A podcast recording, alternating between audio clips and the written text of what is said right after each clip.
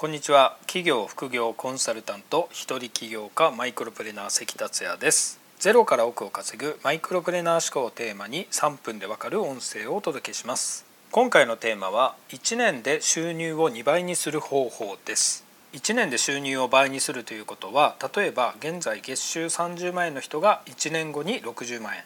月収50万の人が1年後に100万円。100万円の人は200万円500万円の人は1000万円というような内容になります。これは実現可能な話です。非現実的だと思って聞くと実現できません。また収入が倍になるという話がそもそも自分には無理だと思っている人はそのセルフイメージを変えることです。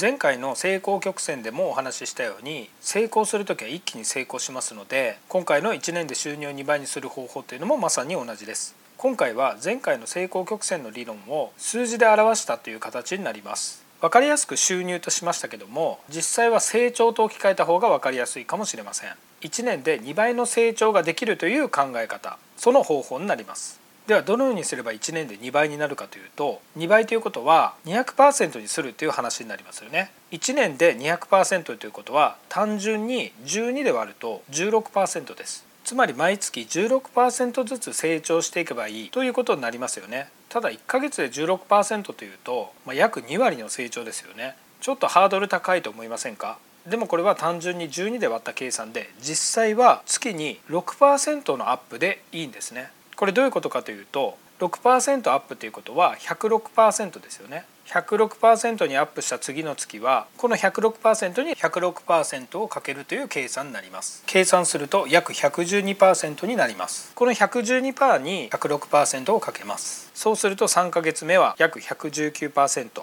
そして4ヶ月目119%に106%をかけると約126%っていう具合に成長した数字に106%ずつをかけていくと12ヶ月後1年後には201%になるんですね。月に6%成長していけば1年後は200%の2倍になるということになります。1ヶ月6%の成長だったらできるかなと思いませんか？そしてさらにこれを1日に落とし込んでみるともっと面白いことが分かります。1ヶ月に6%アップするということはこれ1日に計算するとわずか0.2%なんですね。1日に0.2%アップした数字に100.2%をかけていくんですよね。そうすると1ヶ月後に106%になりますし1年後に200%になる計算になります。1日わずか0.2%の成長で1年後は2倍になれるんですね。収入を2倍にするのであれば収入につながるような成果を出すための行動を毎日0.2%ずつやっていくということです。これは収入に限らず何かスキルでもいいですしスポーツでもいいですしダイエットでもいいですしそういうことにも用いることができる方法です。こうした毎日のちょっとした努力が大きな成果につながりますので是非0.2%の成長をされることをお勧めします。今回は以上になります。最後までお聴きいただきありがとうございました。それではまた明日。